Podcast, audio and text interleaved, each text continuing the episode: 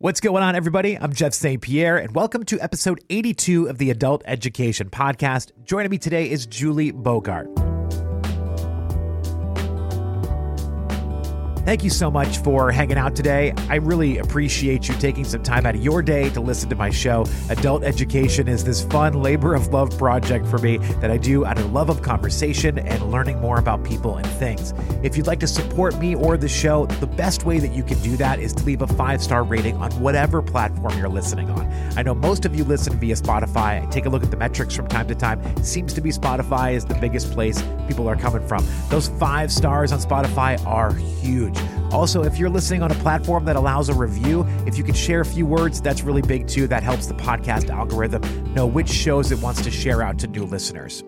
So, I've got some personal feelings about this week's conversation. I'm speaking with Julie Bogart. She's an author and the creator of the award winning Innovative Brave Writer program, teaching writing and language arts to thousands of families every year. Her latest book is called Raising Critical Thinkers A Parent's Guide to Growing Wise Kids in the Digital Age. So I've got issues with the term critical thinking. I think it's such an important skill to have, don't get me wrong. As we discuss in the conversation you're about to hear, kids are losing the ability to think critically about things, and that's bad. We, as parents, teachers, and adults they look up to, tend to squash that process by giving them strict rules and regulations they need to follow. Like when your mom would say something like, Because I said so, when you asked a question. Those kinds of responses kill critical thinking because it gives that definitive answer. It doesn't allow for them to think the process through. So I do think it's important that we let kids ask questions and to figure out how to learn. But critical thinking, like so many other things, has been taken over by conspiracy theorists and politicians pushing crazy agendas. These people say things like, I'm a critical thinker and I believe the world is flat, or I'm a critical thinker and through my own personal research, I've discovered that COVID vaccines are unsafe. Now, rational people understand that these are both completely false statements, but these groups of people are weaponizing the idea of critical thinking and turning it into something that it isn't. So I enjoyed this conversation with Julie because I was able to push her on some of these things. She's a very interesting person and had good answers for me too. So hopefully you'll enjoy this talk as well. The book itself also fascinating. It's so hard these days for kids because everything is digital. Think about like your boomer parents, for example, who believe everything they read on Facebook, and they're adults that should be able to think these things through. Now imagine young children that are trying to learn for the first time and they're coming across this same misinformation. Julie's book helps to give a framework for how we can help kids navigate this digital world. Hi there.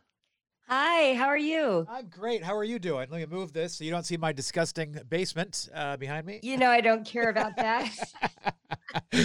oh gosh, it's you know you'd think after two years of working from home that I'd have cleaned things up and organized a little bit better, but no. I'm hiding my printer with flowers. I completely understand. See? And I hauled out how much garbage that was on the floor. So, yeah, in fact, I even see a cord laying there. So, yeah, I'm with you. I hear you. I do feel like, and I could be wrong, but uh, we spoke about two years ago. Uh, I think it was March of 2020. I do feel yep. like you're in a different room, though. Are you? Is that true? Uh, it's probably just rearranged. Okay. But it okay. is the same room. Yeah. Okay. But that's great that you remember that. That was a really fun radio tour too. I'm so glad to be back. Thank you. Yeah, I'm excited to have you too. I was actually just watching you on Instagram live with um with I don't know what her name is, but the account is Busy Toddler. Yeah, uh, Susie. Yeah. Oh my gosh, good.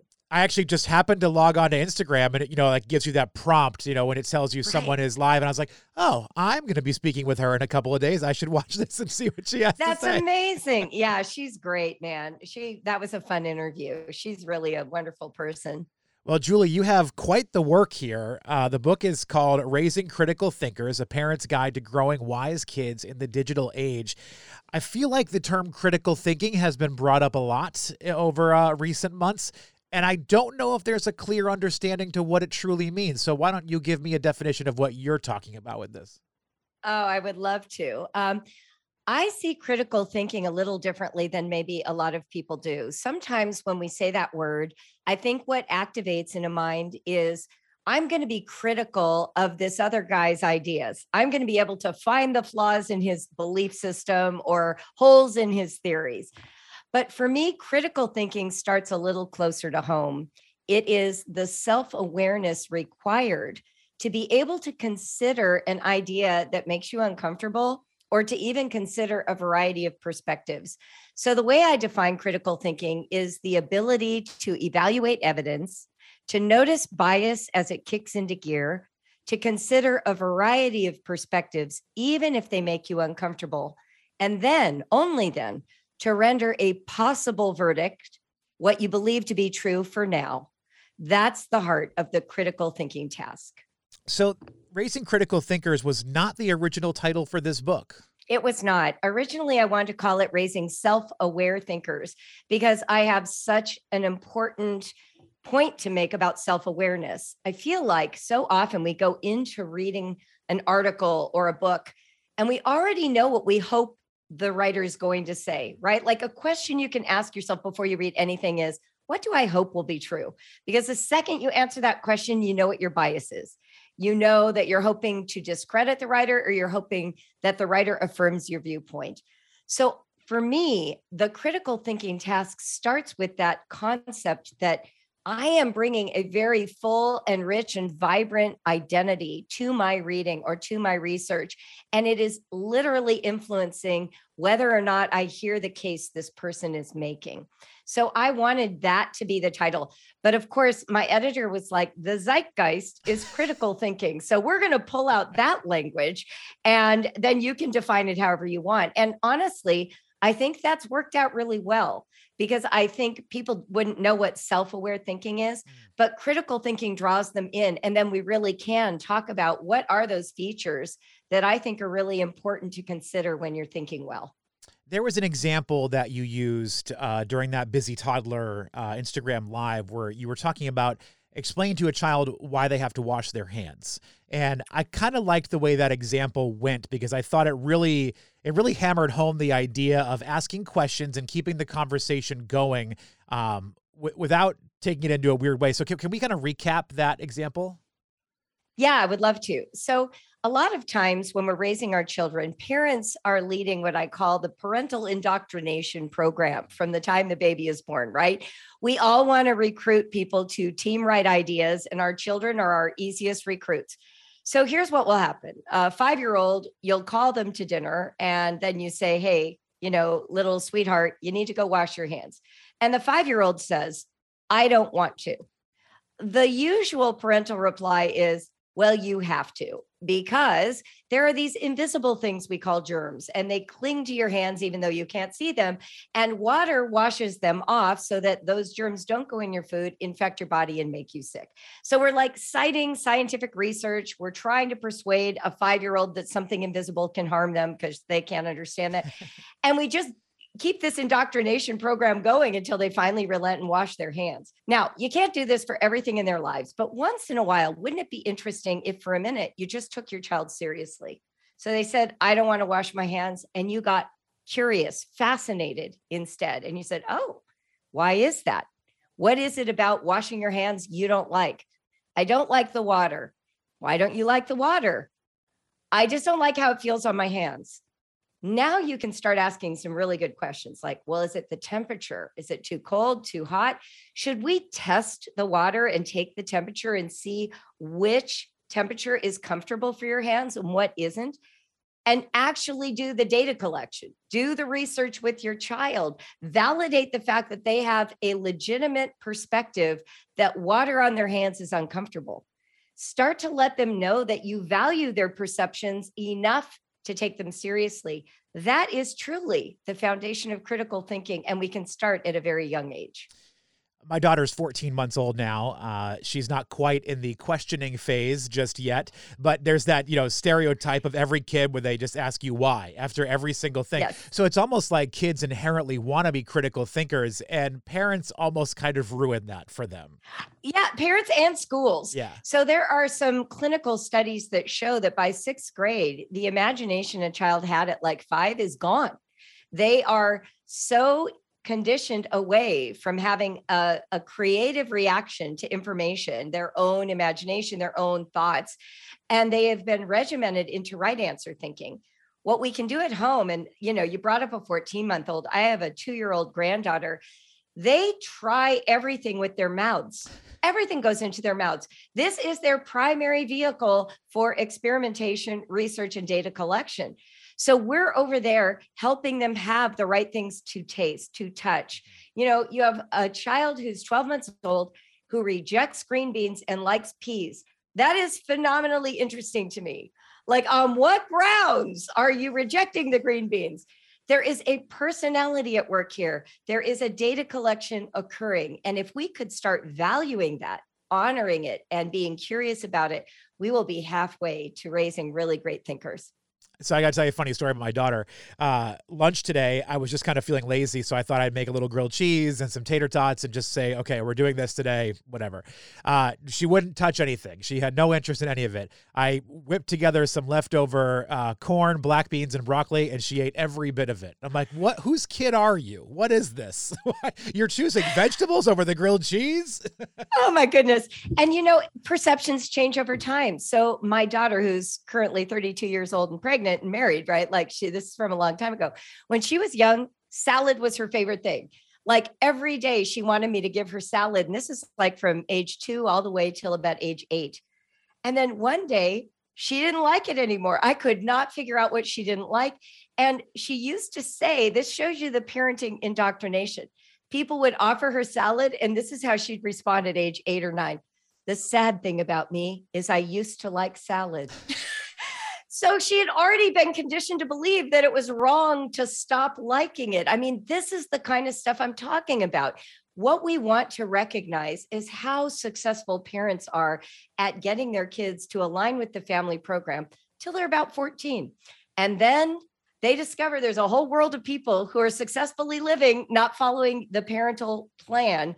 And that's when the conflict really heats up. And it's at that point that if you have not made room for dissent in your family, your relationships with your children will feel very high stakes. Mm. And what we really want is for the connection to remain while the child safely explores you know, the radical conspiracy theory or why vaping should be okay or the fact that this heavy metal band is actually music, right? Like those things should be permitted in our families. It's kind of funny. I feel like you just described my life growing up. It was a very like very strict, very, you know, to the point household. And when I got to be in upper middle school into high school, I started to explore all these different things. My friends were able to do all these things I wasn't able to do. And it created a lot of tension between my parents and I, not to a really bad place. You know, there was always still a respect and a love there, but, uh, but there was still a lot of like, well, why can't yeah. I go to this 10 o'clock movie if all of my friends are going to this 10 o'clock movie? Right. I don't understand what's the difference for them versus me. And it was, it, it is very interesting to look at it from your perspective right there because I think had I have known that back then, I would have understood how to think through that process better. Yes. And wouldn't it be interesting to test some of those ideas? Like one of the examples I've given um, in other interviews imagine your child says, I want to play this video game for 24 hours you know, the parent is immediately going to be like, that's unrealistic. You need to sleep. What about peeing? Right? They go into that sort of like parental nudge. But what if you even said, you know what, that's kind of an interesting experiment. Maybe we should try it. Um, what day do you want to do it? How are you going to get food? Do you need me to make you some food in advance? Like, what if we let them actually take the risk of living this fantasy and seeing what happened and then asking how they felt about it? if you've created a safe enough place, they can actually tell you the truth. If you haven't, they will hide the things that they are thinking, which is, wow, that was too tiring, because they're trying to protect their right to test another thing at another time. So, part of what we want to do is create that space. And I will tell you, I did it imperfectly. I learned these things through the school of hard knocks, right? I have a child who was a true gamer, and it took me several years to realize that late night gaming was his favorite because his siblings were out of the room mm. and he could give it his full attention. And I was over here like, you need your sleep and yet he was homeschooled. The kid could sleep in. Yeah. And we finally had this logical conversation where, mom, I can just do school in the afternoon, sleep until noon, and game from 10 till 3 in the morning. I, it was against my value system for some completely incomprehensible reason. Do you see what I'm talking yeah. about? Yeah, no, I totally get it. Now, but I want to I want to push a little bit because let, us go back yes. to the hand washing thing for just a second. So you're going to get yes. all these questions, you're going to go back and forth, you're going to learn, you're going to help your kid think about the reasons why, and they're going to understand that. But they're I feel like there will come a point where you're just going to have to say, all right, listen, kid, you just got to wash your hands. Like the, the fact is, you don't want to be dirty. We got to get you to, like, at what point do you stop letting them explore and bring them back to the real world and bring them back to what's right and wrong? Here's how I would frame that. Instead of framing it through right and wrong and real world, let's do it this way. How about just taking one or two of those a week like, go ahead and say, hey, you have to wash your hands all those times. But then what if one time you just didn't? Mm-hmm. You're like, you know, he keeps saying he hates washing his hands. Maybe there's a reason, right? So, yes, you have to go to Target, you have to get to play group, you have to go to church. Uh, you can't have these deep conversations all the time, but you can make room for them. Here's another example of something that every parent can do who has children. When you're watching a movie, especially like a Disney movie, keep the remote control in your hand and every now and then just pause. And I want you to ask these kinds of questions. Okay, guys, who are we rooting for? Okay, why do we want to root for them? Who aren't we rooting for? Who are we rooting against? Why aren't we rooting for them? I mean, what is his story? Is it being told? Who, who's shaping the idea that this is the bad guy, this is the good guy? How did we know? Uh, another great question What has to happen for this story to be over? What version of the ending will upset us? Which one will make us happy? Which one do we think it will be? Start asking the kinds of questions that don't have right or wrong answers, but invite deeper exploration so that they start to realize, oh, yeah, actually, this story is being told through this one character's lens. It might look different if it was told through Gaston's, right, instead of Belle's. So, this is the way that you start growing critical thinkers. Now, we were so in the habit of doing this. My um, my kid's dad is a literature professor, so he loves those kinds of conversations. So one time my mom was babysitting our kids and he and I were out for dinner and we got home and my mom told us this really funny story. They were watching a Disney movie and she's just like washing dishes or whatever. And my five year old comes over and hands her the remote and says, Stop the movie. This is where we ask questions. so, great. you know, these habits get inculcated, right? They start to realize that questioning is a way of life. It's not just something that is for a test. When can questioning go too far? And I, and I, don't know if there is a right answer to this, but you know, as I mentioned earlier, I think critical thinking has been kind of taken sort of out of context in recent months, where you have people saying, "Well, I've done my critical thinking and I believe the world is flat." Well, we know that scientifically the world is not flat. So this critical thinking has clearly taken that person aside to a different place. So when when do we put a stop to critical thinking? I, am not, that might not be the right way to word I, that. But I think I know what you're asking. So let me do this with you. Sure. Let's take that flat earther because that is such an extreme position, sure. and the majority of humankind would disagree with it. So the question I would ask wouldn't be, how do I get this person back to reality? My question would be, what's at stake for this person to come back to reality? What will they lose?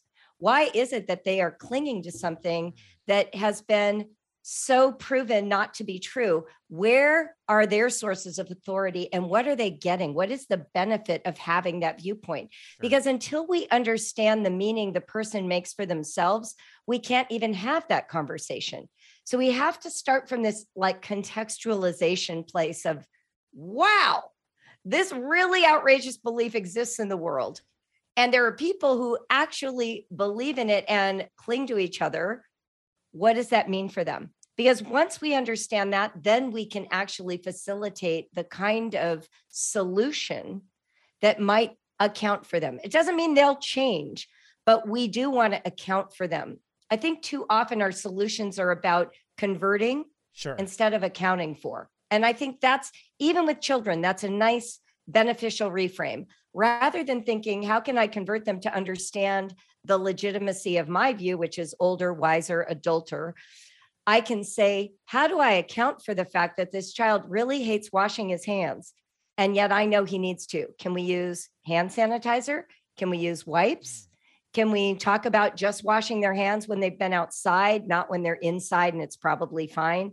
Like, how do we account for that difference? I think that's a helpful reframe. I think you kind of just led me into something else here um, because there is something to be said about communities and people mm. kind of wanting to feel like they fit into a community or into a group. And, you know, you've been working with the internet basically since day one with your business. Uh, Brave Brave Writer, Brave Writer? Yes, yes, Brave Writer. Sorry, Brave Learner is the book, Brave Writer is your business. Is the company. Yep, yes, that's right. getting confused in my head. Okay, so Brave Writer. So you, you've been around working with the internet for a long time. So you've seen, you know, the, the start to where we we've gotten to now where it can be kind of dangerous sometimes where there can be a lot of misinformation and but people will fall into that group so when you talk about what's at stake for someone to believe or not to believe in something what's at stake could be that belonging to the group that they totally. feel a part of a hundred percent and there is orthodoxy and heresy in every group. I was a La Leche League leader for 10 years. And, you know, some of those groups were like really rigid. Like if you showed up with a pacifier in your baby's mouth, people would look at you funny, like, "Oh, you're not really committed to breastfeeding." Oh, I wouldn't so be allowed, I wouldn't be allowed in there.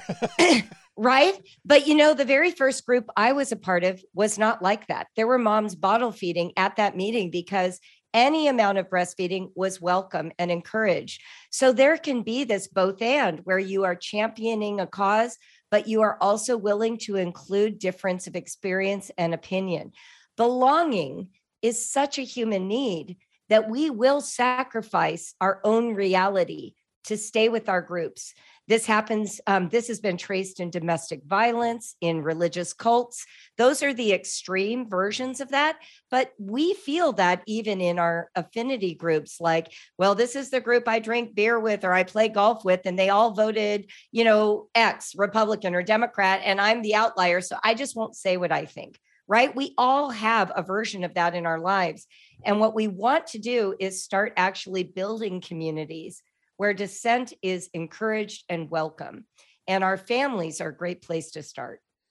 I, I don't want to put all the blame on the internet or social media, but it, it does seem like it has been an absolute game changer in crushing critical thinking and crushing converse. Like Agreed. you would think there'd be so much more conversation because we're connected all the time. But that's what co- I thought. But the conversation is not going the way that we want it to. It's it's it's going into these you know different subsects, and it's not letting people actually have an open dialogue. It's saying you must believe this or you're out of here. Totally. In fact, I think that's what made me want to write this book. It was the internet. The internet is both saved me and condemned me. I think we can all say that, right? There is a certain level of it that has been so life transforming. We can't imagine life without it.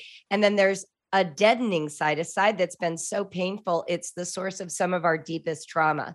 What I would say to that is we're in a PTSD moment. It's only been 25, 30 years.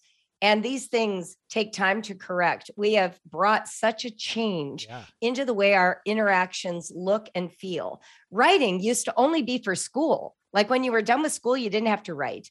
Now everyone is writing for an audience and they don't have the experience of how to nuance and approach their audience and engage them. They are used to like in person conversation where, frankly, we hold back we're not as cruel. We're not as direct. We're not as didactic in person. So online gave us like an opportunity to express ourselves. We're doing it poorly. We've been trained by school that there's one right answer. Everyone will agree if we just assert it. And we're learning that that's no longer good for us. Oh, and by the way, social media algorithms are designed to make it worse. So I'm hoping, you know, through a book like mine and books like Think Again by Adam Grant, that we're starting to actually recognize this moment like, oh my gosh, we're in a soup that we don't want to be in. Let's rethink. Let's start the journey out of this painful experience having this conversation reminded me of a recent conversation that I had with a friend of mine. We do not see eye to eye on everything ideologically, and that's okay. We're still friends and right. we can still enjoy each other's company. But there was a conversation we had recently. Uh, it was based off of, uh, I think, the local state's attorney, where we were decided they were not going to prosecute minor drug crimes. So people that were just okay. caught carrying small amounts of marijuana or whatever, they were just going to find them and move on. Nope throw them in jail and create more problems. Anyway, he was very upset about this. He thought, you know, how can we let these criminals stay on the streets? But in the same conversation, he told me that he had started purchasing marijuana off somebody in his neighborhood who was growing it in his basement, and he described this person as a good family man who just. And I said, I was like, you, you do you see the problem with this argument you're making, where you have a person who's literally growing the illegal drug in their house versus someone who just had a little bit in their pocket that forgot to take it out before they left that, you know, like. Eh, but you're saying one is so demonized, and the other, well, he's yes. a good family man. He's fine. He's providing for his family. That's right, exactly. And I think so often that's because of our community identities and affinities and who we trust and who we don't trust, who we've been trained to see as deserving of our approval and who we've been trained to see as dangerous. I mean, the Rodney King trial, I was in California, I was a full grown adult when that was going on. It was just a classic conflict of two communities not able to see each other. And I think that so much of what we're trying to do today uh, in the space that I'm in, in education reform, is to invite us to pause, to return to private thoughts, yeah. to time to process. You don't have to have an opinion about everything. In fact, you legitimately can't because you don't have the proper experience or education to do so. So, can we sit with some ambiguity? Can we allow a journey I remember when I was first, um, I was aligned on one side of the abortion issue, won't say which side I was on. And it was maligning the other side as evil and immoral. And then I was reading a blog article where the person said the side I was on was immoral. And I thought, oh my gosh, yeah. both sides think the other side is immoral. How is that possible? so I started reading the other side from people who held that position, not my side's version of what the other side was. And I suddenly saw that we were talking about two completely different issues. I had no idea that one side was really focused on the baby and the other was really focused on the woman, mm-hmm. literally talking past each other. And so here we are having these massive arguments about a social issue, and we haven't even agreed what the foundation is of the discussion. And here's where it led me at the time. And I was quite active in the position I had. I thought, we have to account for both of these ideas. We can't dismiss one and just assume we're going to convert the other. It won't work. And so, in my view, critical thinking is the capacity to account for more not to convert more. That would be the difference. Yeah i think uh, the the phrase that i wrote down here in my notes was we want to generate insight more than we want to be right. Yes exactly. And insight generation takes gestation. It doesn't come immediately. You have to wallow in the complexity of the issue and let it percolate and interconnect with other things you've read and thought about before it will come. But when it comes it's an aha moment. It's oh so that's how it really is for that other person. And you might be more compassionate or you might be more horrified. I mean, think about all the true crime podcasts women are addicted to. Do we do that to feel more compassionate? No, it's like deepening the horror, right? Being more fascinated with how this person's mind works. So I'm not arguing that this is a kumbaya methodology. What I'm saying is we need to account for things more deeply less surface, less vilification on the surface. Let us actually sink down, gather more data, allow time to go by, and generate something new. Uh, you mentioned education reform uh, a couple minutes ago, and one thing that made me think of is you talk about how multiple choice testing in schools has kind of ruined critical thinking as well because it's given it's only given you definitive options. It's not giving you That's a chance right. to think about it. I would be curious to hear more about that. Yeah, I'll give the example. Um, a friend of mine had a son who took a test, and the principal called her to ask him if he could explain his answer. So here was the test there was a little illustration of a tree on the page, and the question was, What unit of measure would you use to measure this tree? And the options were A for feet, B for centimeters, C for quarts, and D for kilometers. And so this child picked centimeters but the right answer was feet. Hmm. The test was expecting the student to know that this illustration represented a tree that grew in the woods, a tall tree. So feet made more sense. But this student looked at the tree on the page, saw an illustration, it said this tree. Yeah. And he said, Well, to measure this drawing, we would use centimeters. And here's the crazy part my friend and I were talking about it. Centimeters and feet are actually both right answers for either of them because they're both units of length. So this test was asking the student to leap into the imagination of the test creator to pick the most stereotypical answer based on what that person had in mind. That is not critical thinking, that is trying to guess the authoritative answer. Whereas the son had actually executed his own thinking and came up with a completely legitimate answer and yet was marked wrong for that question. I was lucky enough to have some really good teachers, and I, I, just want to share a personal story before I know we have to wrap things up. But um, one of my teachers, it was a American Studies class, uh, history class, and uh, the question was something about who is Stephen Brady, and I didn't. I, I couldn't think of who it was, but I, I wrote this long, drawn out essay about how Stephen Brady was the long lost Brady brother who didn't want to be on camera and didn't want to be a part of the family and he lived in Montana like this whole long and I ended up getting half credit for it even though I was completely wrong. Stephen Brady was a Civil War photographer actually which I will never forget now because of yeah, that test. you'll never forget that right. But the teacher told me she was like you're wrong on so many levels like I can't even comprehend how you got to where you got. She's like but the fact that you actually took the time to come up with an answer and to think about something she's like I, I just feel happy that you took that time and didn't just leave it blank so I got to have credit. but I, but I that, mean, that's fostered, really powerful yeah, though, that your teacher saw you. Yeah. That's right. That's right. And also just the thought that your teacher saw you putting in the writing effort. There's so little appreciation for writing as effort. It's almost all focused on correct punctuation, accurate data and very little for the effort it takes to think and express oneself. So I give your teacher great props for that. That's rare. Well, if I ever see her again, I'll make sure I pass that on. But Julie Bogart, uh, the book is called Raising Critical Thinkers A Parent's Guide to Growing Wise Kids in the Digital Age. Where can people go if they want to find out more about you or about the book? Yeah, go to raisingcriticalthinkers.com. You can purchase the book with any of the links. There's a free downloadable companion guide if you want to read this book in a book club.